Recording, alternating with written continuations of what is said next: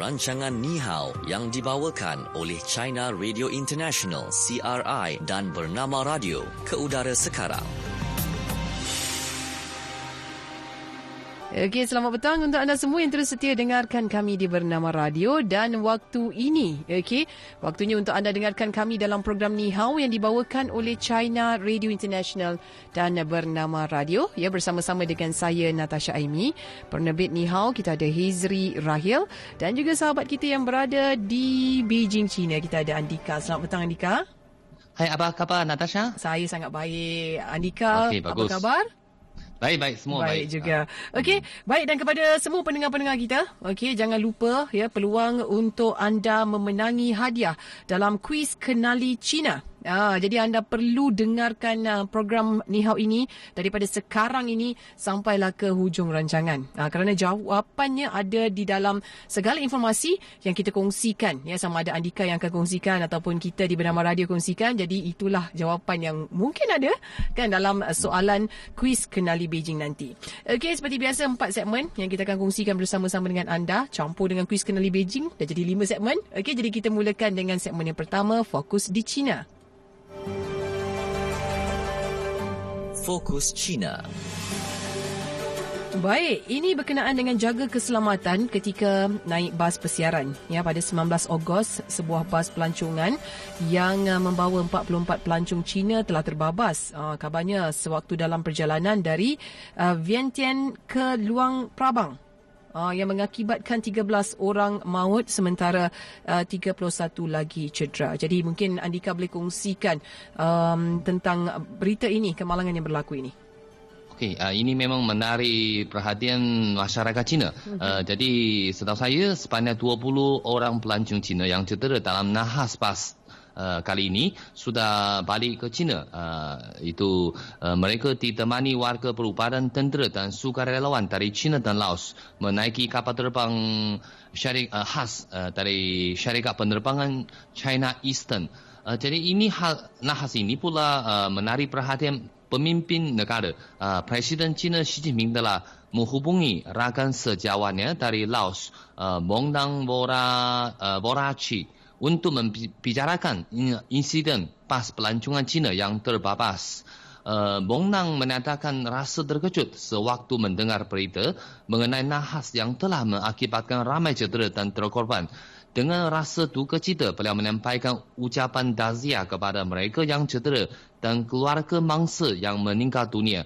Uh, kata beliau, Laos akan bekerjasama rapat dengan China untuk memberikan rawatan dan khidmat counseling uh, kepada mereka yang uh, memerlukan. Uh, Presiden Xi pula menyatakan uh, pihak Laos uh, serta merta menggerakkan pihak-pihak berkenaan susulan kekemalan uh, mencerminkan betapa pentingnya hubungan negara itu dengan China serta sikap tanggungjawabnya. Uh, jadi ketua pemimpin pun pula berharap bersama-sama memastikan mereka yang cedera mendapat rawatan yang sewajarnya. Jadi seiring dengan jumlah pelancong Cina yang melancong ke luar negeri uh, bertambah banyak uh, pada tahun uh, menurut statistik pada tahun 2018 terdapat 5 uh, 150 juta orang uh, pelancong Cina uh, melawat negara asing dan uh, jumlah tersebut mening uh, bertambah 4 uh, 14.7% berbanding tahun sebelumnya. Uh, menurut, menurut unjuran, uh, jumlah pelancong Cina yang melancong ke luar negeri uh, akan uh, mencecah 166 juta. Uh, jadi seiring jumlah pelancong Cina yang keluar negara semakin banyak. Jadi yang insiden-insiden yang seperti itu pula semakin banyak. Ini amat menarik perhatian uh, berbagai lapisan masyarakat. Saya mengambil beberapa insiden sebagai iktibar. Uh, mm-hmm. Contohnya pada uh, bu, uh, bulan Februari tahun 2017 uh, ada sebuah pas persiaran yang membawa pelancong Cina mengalami nahas di Amerika Syarikat mengakibatkan satu orang maut dan sembilan orang cedera. Pada bulan Februari tahun 2018, sebuah pas persiaran yang membawa membawa pelancong Cina mengalami nahas di uh, Thailand di Bangkok. Jadi pemandu pas itu uh, itu maut dan 35 orang pelancong Cina cedera. Uh, yang pada di, di Mesir pula pada bulan April tahun 2018 uh, ada nahas pas persiaran yang membawa pelancong Cina uh, merakut uh, tiga nyawa pelancong Cina. Yang paling oh di Malaysia pun ada kemalangan tapi yang hanya uh, pada bulan April tahun 2018 mm-hmm. uh, ada sebuah pas persiaran membawa pelancong Cina itu ada kemalangan. Jadi mengakibatkan 16 orang pelancong Cina cedera. Ah jadi mah, itu tidak merakut nyawa apa-apa. Bagus. Yeah. Tapi yang paling teruk di uh, Taiwan uh, di provinsi Taiwan China pada tahun 2016 bulan Julai. Wah, bulan Julai itu cuti sekolah di China. Jadi di uh, sebuah pas persiaran melanggar uh, itu pakar di Lebuh Raya. Jadi yang pas itu terbakar. Uh, 26 orang termasuk pemantu pas semua mati. Wah, ini yang Se, uh, setahu ya? saya ini yang kemalangan yang paling serius mm-hmm. uh, itu yang pas uh, persiaran yang membawa pelancong Cina. Mm-hmm. Okay. Itu dia kan situasi uh, kemalangan uh, bas persiaran terutamanya ya di negara China. Dan uh, kalau kita lihat uh, di Malaysia sendiri kan uh, bermula pada tahun ini ke semua bas persiaran dan juga bas ekspres diwajibkan ya untuk menggunakan tali pinggang keselamatan selain daripada diwajibkan untuk memasang kamera litar tertutup CCTV juga. Dan uh, peraturan hmm. tersebut ya telah dikeluarkan oleh Menteri Pengangkutan Anthony Locke pada November tahun lalu dan untuk pengetahuan umum juga penggunaan tali pinggang di dalam bas. Ha, ini sebenarnya bukanlah satu hal yang aneh. Ha, ada yang merasakan hmm. macam naik bas nak kena pakai tali pinggang ke? Kan sebenarnya hmm. ia wajib dilakukan kan dan situasi ini bahkan di luar negara uh, bas sekolah sendiri pun dah memang diwajibkan ya untuk mempunyai tali pinggang keselamatan untuk setiap penumpang. Dan bukan itu saja dalam usaha untuk mengurangkan kadar kemalangan bas juga uh, diwajibkan ya untuk memasang sistem sokongan keselamatan brake dan alat mm-hmm. uh, mhm. pengehat kelajuan. Dan setakat ini sebanyak 50 syur telah dikemukakan untuk menambah baik operasi bas di seluruh negara dan uh, sehingga hari ini juga kalau seperti di Malaysia ya uh, sudah 54% iaitu 27 show uh, ya daripada keseluruhan telah dilaksanakan sepenuhnya manakala selebihnya akan dilaksanakan uh, peringkat demi peringkat ya pada masa akan datang. Jadi pemasangan CCTV dalam bas akan dikuatkuasakan sepenuhnya menjelang tahun 2020 nanti. Uh, kan hmm. di mana kita tahulah bila adanya CCTV nanti mudah sikit uh, jika berlaku hmm. uh, kemalangan mudah untuk melakukan siasatan kan. Dan uh, antara hmm. lain juga kalau kita boleh kongsikan dengan Andika uh, di mana kemalangan yang melibatkan kenderaan berat uh, terutamanya bas ekspres ini ini memang kalau kita lihat akan jadi tajuk utama berita uh, ya kerana selalunya ia akan menyebabkan ramai mangsa yang cedera ataupun terbunuh. Uh, jadi insiden kemalangan uh, yang paling buruk yang menggemparkan negara uh, meragut 37 nyawa ya apabila bas yang terjunam ke dalam gaung di Jalan Genting Highlands Kuala Lumpur pada 5 tahun lalu. Ha, dan kemalangan di kilometer 3.5 Jalan Genting Highlands Kuala Lumpur 5 tahun lalu telah menggemparkan negara apabila meragut 37 nyawa termasuk pemandu basnya sendiri. Dan pada 21 Ogos 2013 pula uh, berlaku apabila bas ulang alik yang dinaiki seramai 53 orang uh, turut terjun, terjunam ya di sejauh 60 meter ke dalam gaung uh, jatuh ke bawah. Oh. Ini semasa menuruni cu, uh, jalan curam dari puncak pusat peranginan itu ke ibu negara.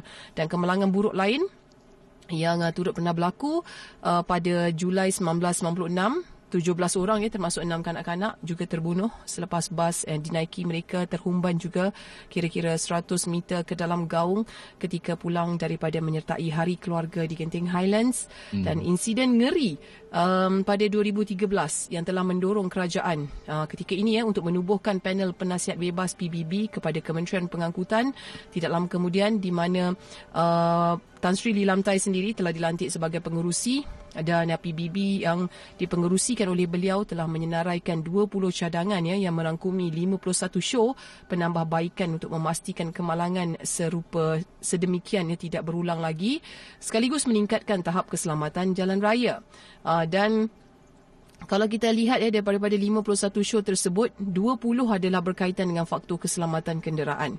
Kemudian faktor hmm. keselamatan jalan raya 16 faktor keselamatan operasi serta amalan keselamatan dan kesihatan pekerjaan 8, faktor tindakan kecemasan dan menyelamat empat dan faktor memperkasakan pelibatan orang awam terhadap keselamatan uh, jalan raya sebanyak tiga show. Jadi bagi memantau status pelaksanaan 51 show penambahbaikan tersebut, panel kaji semula show ataupun RRP telah pun ditubuhkan dan diperkasakan dengan penambahan ahli baru selain pelantikan semula semua ahli panel terdahulu.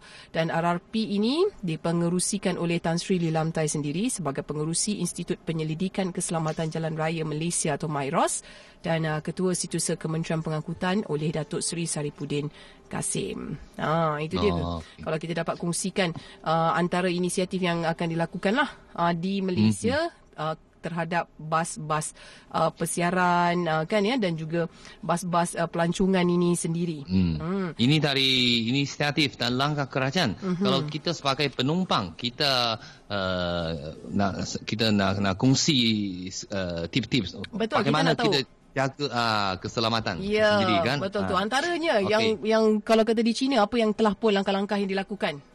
Okey, uh, yang menurut nasihat kerajaan, yang pertama yang penting sebagai penumpang, uh, kita pasang tali keselamatan. Dan sebelum naik pas persiaran, kita perlu perhatikan di mana pintu kecemasan. Sebab pas besar kan semua ada pintu kecemasan. Kan ada paku kan. Bila ada kemalangan kita boleh keluar dari pintu kecemasan.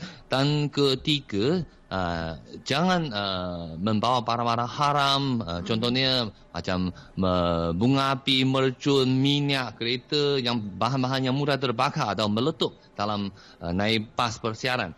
Dan keempat uh, mungkin uh, yang pas itu penumpang tidak ramai uh, tapi kita silakan duduk dengan betul-betul. Jangan baling di belakang. Nanti kalau pas tiba-tiba break atau ada langkah emergency, ke kan? itu hmm emergency uh, dan menurut statistik uh, jadi kalau kadar uh, kecederaan atau kematian bagi penumpang yang uh, ba- yang masih bangun uh, agak rendah berbanding dengan penumpang yang tertidur Uh, maksudnya kita sebaik saja walaupun kita kadang kita ngantuk tidur betul, tapi yang yang lebih baik kita uh, itu Berjaga. terbangun jangan tidur okay. ya. dan uh, dan kita waktu dalam pas uh, khusus khususnya uh, bagi budak-budak janganlah makan macam uh, gula-gula kacang itu mungkin kalau pas goyang ke break ke mengakibatkan penumpang khususnya budak-budak uh, tercekik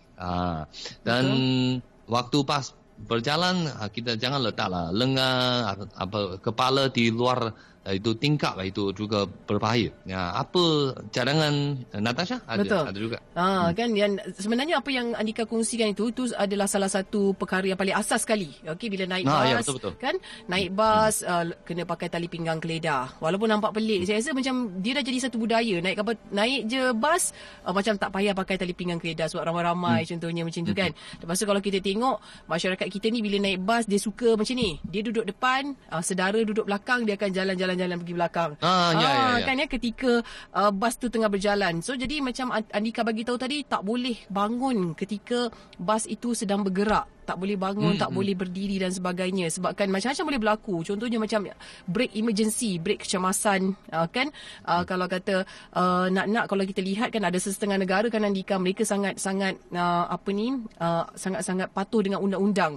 Contohnya yeah. pemandu bas mereka boleh dikenakan tindakan kalau uh, didapati uh, contohnya ada penguatkuasa mendapati uh, apa penumpang-penumpangnya ni mereka berdiri Ha, jadi yang hmm. akan diambil dikenakan tindakan adalah syarikat pengusaha bas dan juga pemandu bas. Jadi untuk mengelak ini, ini, tentang pengalaman ini saya ada satu pengalaman.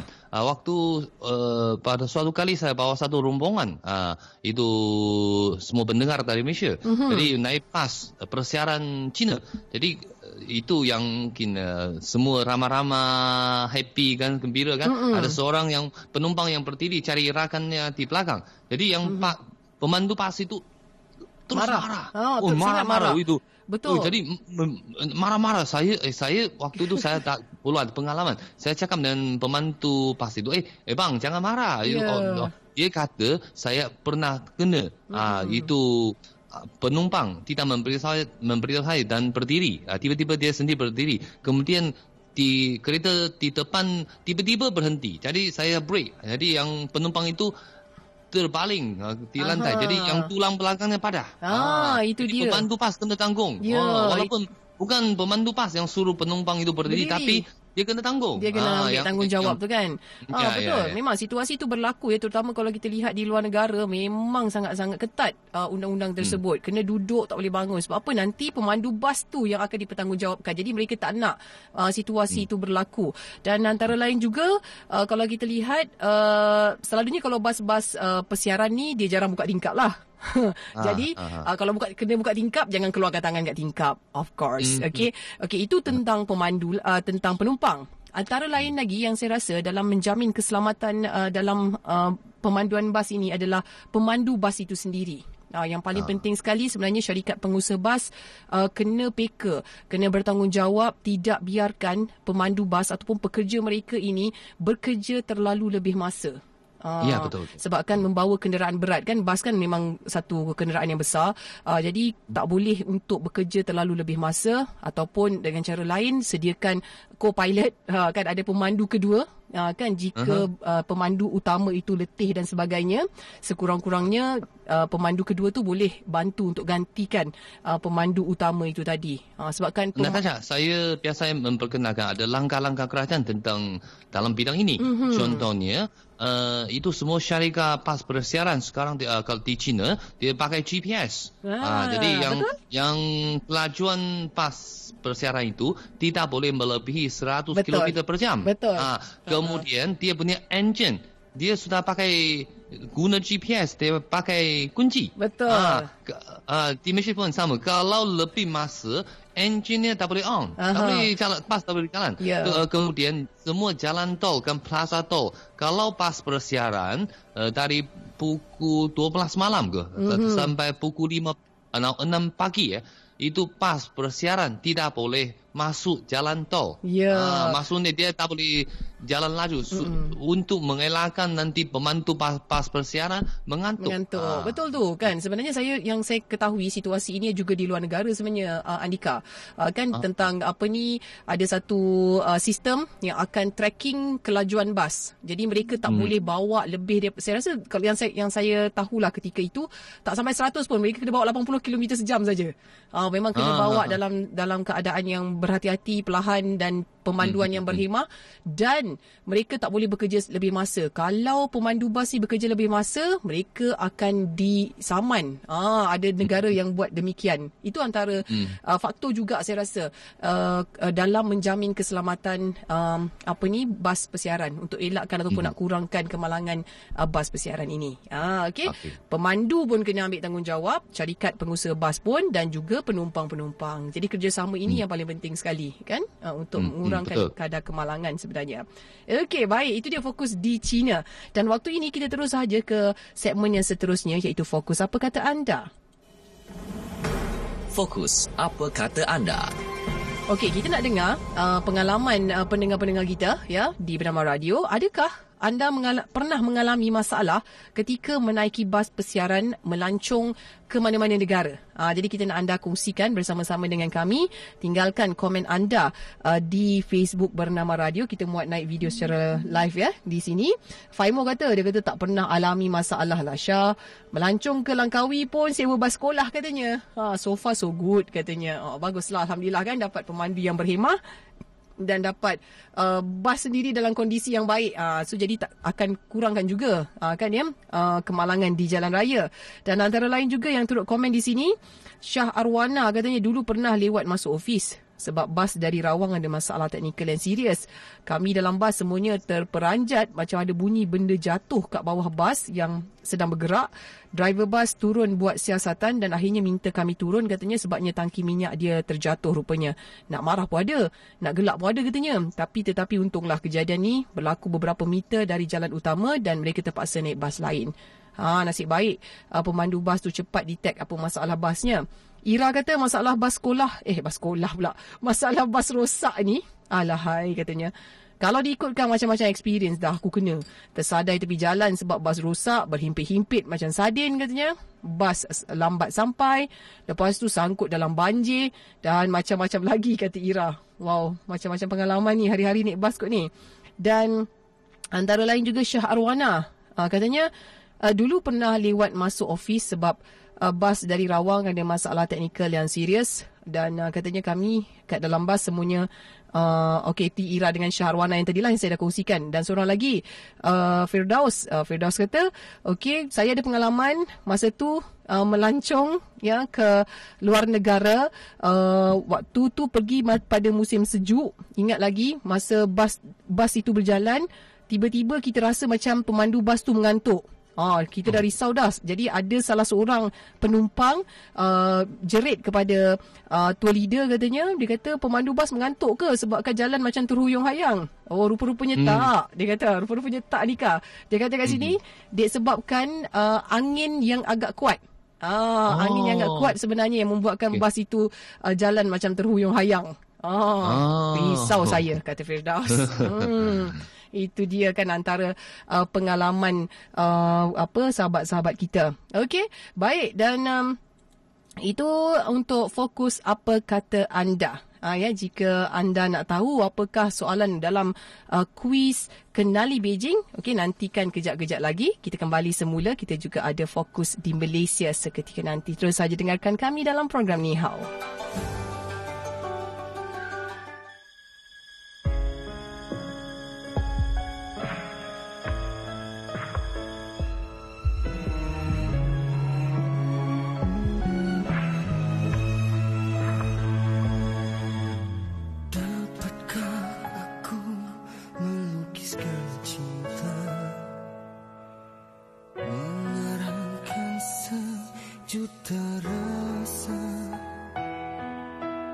Seperti nota dalam mimpi indah di kalung.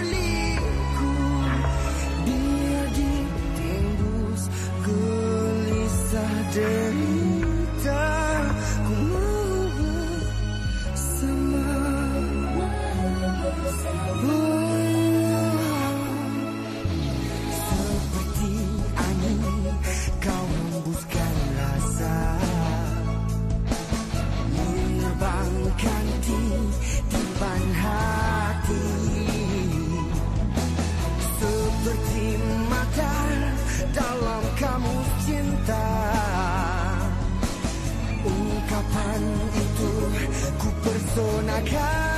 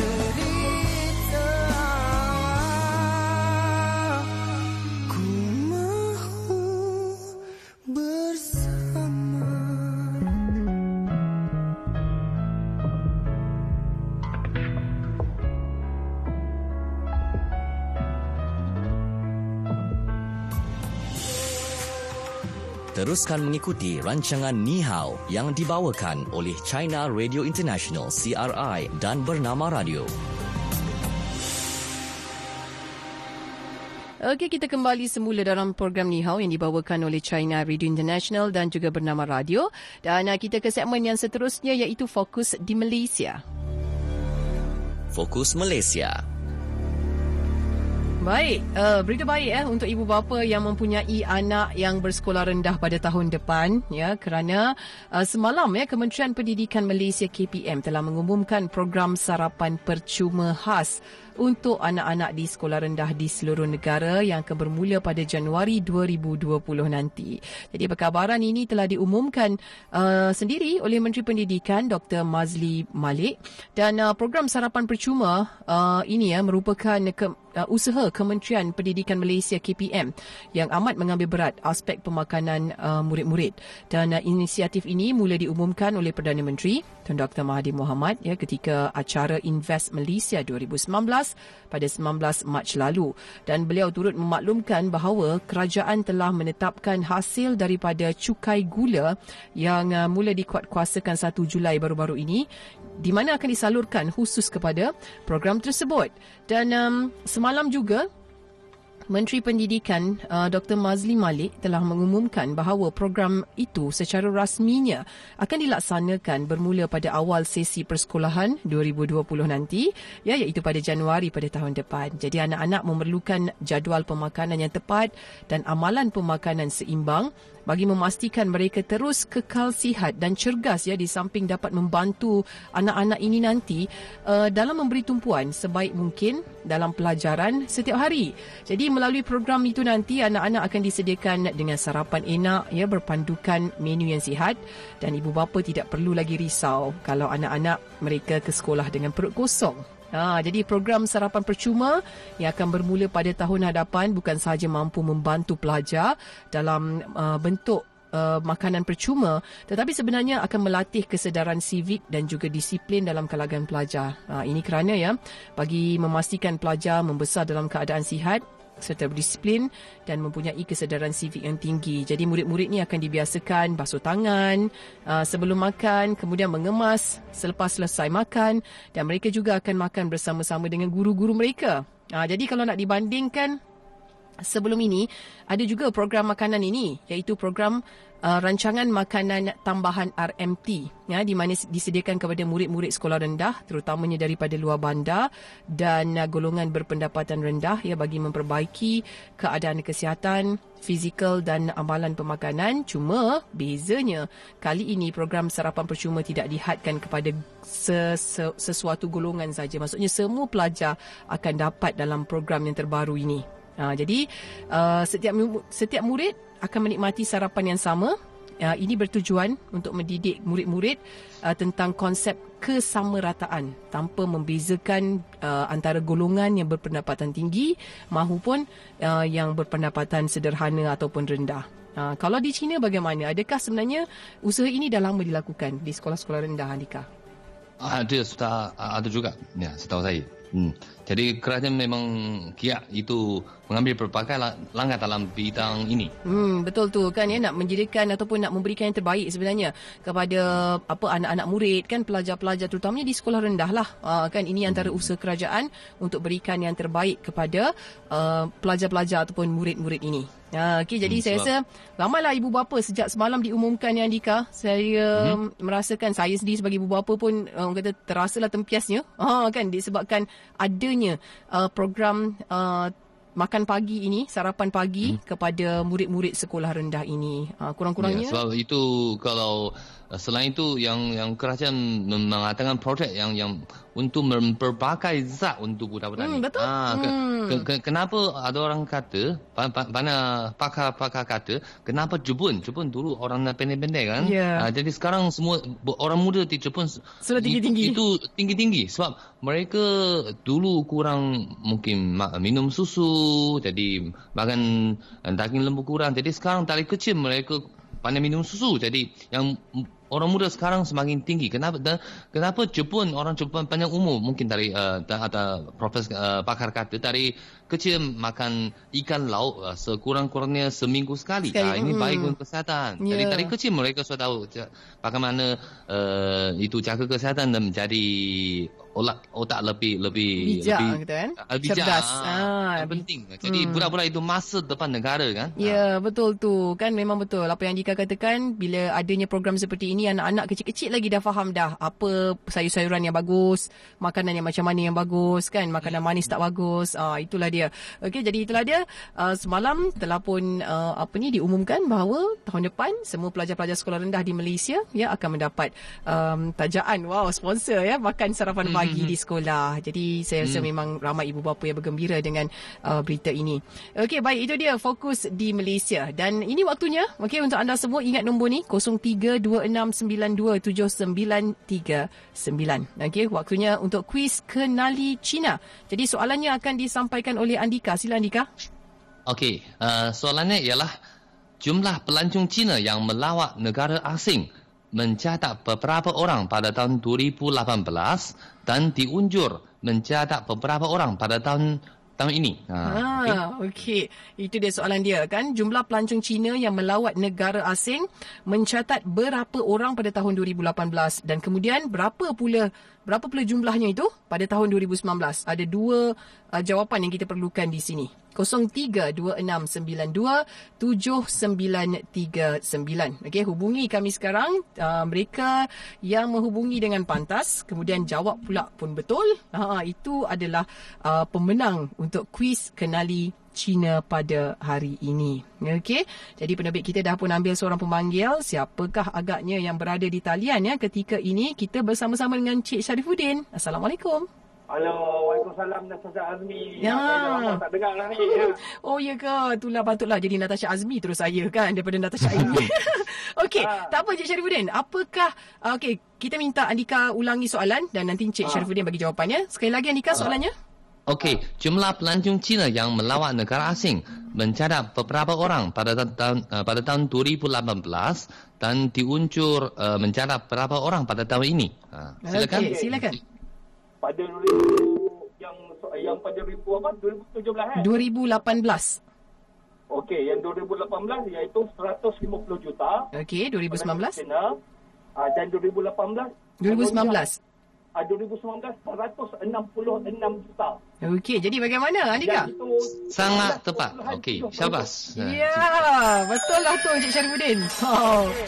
Hebatlah ah, pendengar-pendengar kita. Okey, jadi jangan lupa tinggalkan ya butiran diri Encik Syarifuddin kepada penerbit kami Hizri Rahil. Tahniah kita ucapkan. Itu dia jawapan dia adalah 150 juta orang pada tahun 2018 dan 166 uh, juta orang pada tahun 2019. Tahniah Encik Syarifuddin ya.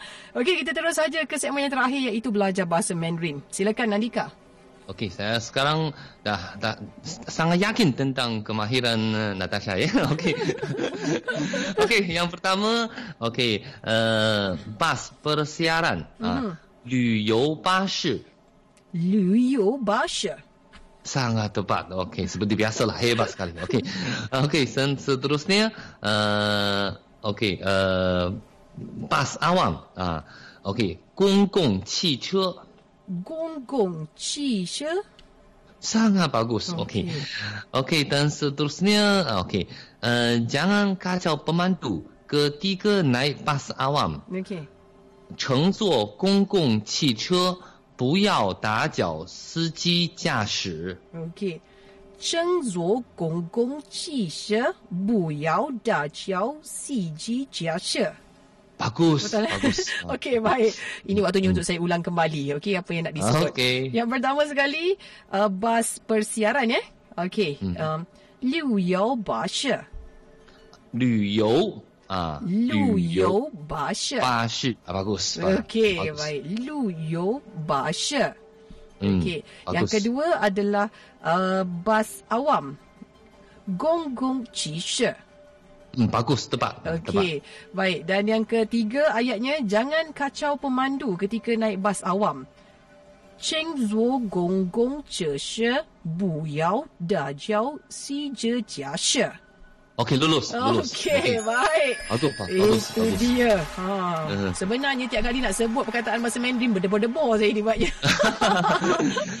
Okey, uh, Na- Natasha, kita Ya. ada masih ada waktu sikit. Ya, Saya nak silakan. tanya satu soalan. Mm-mm. Sebab uh, China pada 2 3 tahun yang lalu pernah ada nahas uh, itu pas sekolah. Ah, yang yang sangat teruk me- merakut beberapa uh, nyawa itu budak-budak. Jadi mulai itu ada kempen di seluruh negara. Jadi uh, uh, itu perisa keselamatan pas sekolah. Ya. Ah, mungkin dulu ada yang mungkin dia bukan uh, tak, tak ada license sebab yang kalau pas sekolah di China dia ada license khusus. Ah, itu pas itu pun direka bentuk dengan khusus. Dia bukan macam pas persiaran tau. Okey. Dia di depannya mesti ada apa panjang sikit. Oh. Di depan pemandu. Uh, macam di Amerika Syarikat pun macam tu. Di Eropah pun macam tu. Baik. Dia supaya kalau pas itu langkah apa-apa jangan langsung yang Kena yang pada budak badan- depan kena. Ah, Baik. itu.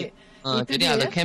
Kempen. Kalau Malaysia berada boleh nanti boleh Kita boleh boleh memberikan cadangan kepada kerajaan. Betul Ya, betul hmm. betul. Kita boleh kongsikan nanti infonya kalau kata ada uh, apa ni penambahbaikan kan uh, kepada bentuk bas itu sendiri uh, dalam menjaga keselamatan uh, pelajar-pelajar sekolah ini kan. Uh, sebab apa Ya, memang betul. tadi kita cerita dari penumpang, dari pemandu. Betul. sekarang kita cerita dari segi reka bentuk pas, bas itu. pula. ah betul itu pun saya setuju juga sebab apa Andika kadang-kadang bas yang terlalu lama digunakan ya sebenarnya Mhm. bila tidak diperiksa dan sebagainya jadi bas itu sendiri dah memang rosak dah. Uh, mungkin ya. lantainya reput kan ya uh, tayarnya walaupun dah tukar baru mungkin besi-besinya dah lama dah karat dan sebagainya Mhm. itu pun antara perkara yang perlu dipertimbangkan di titik berat uh, dalam Mhm. uh, apa ni uh, situasi ataupun keadaan bas itu sendiri. Ah, Betul. banyak faktor yang kita nak kena lihat sebenarnya Andika. Ya, ya, betul. Sangat menarik sebenarnya topik ini. Apa pun kita nak ucapkan terima kasih kepada Andika kerana bersama-sama dengan kami pada hari ini. Okey, mewakili uh, penerbit di HAU kita ada Hazy Rahil dan tim Janji Temu Farizana Hashim selaku penerbit berita Anis Suhailah selaku pengawal kandungan untuk Janji Temu dan saya Natasha Aimi. Kita akan bersama-sama lagi esok. Kita jumpa lagi. Bye-bye Andika. Okey, jumpa lagi. Jumpa lagi.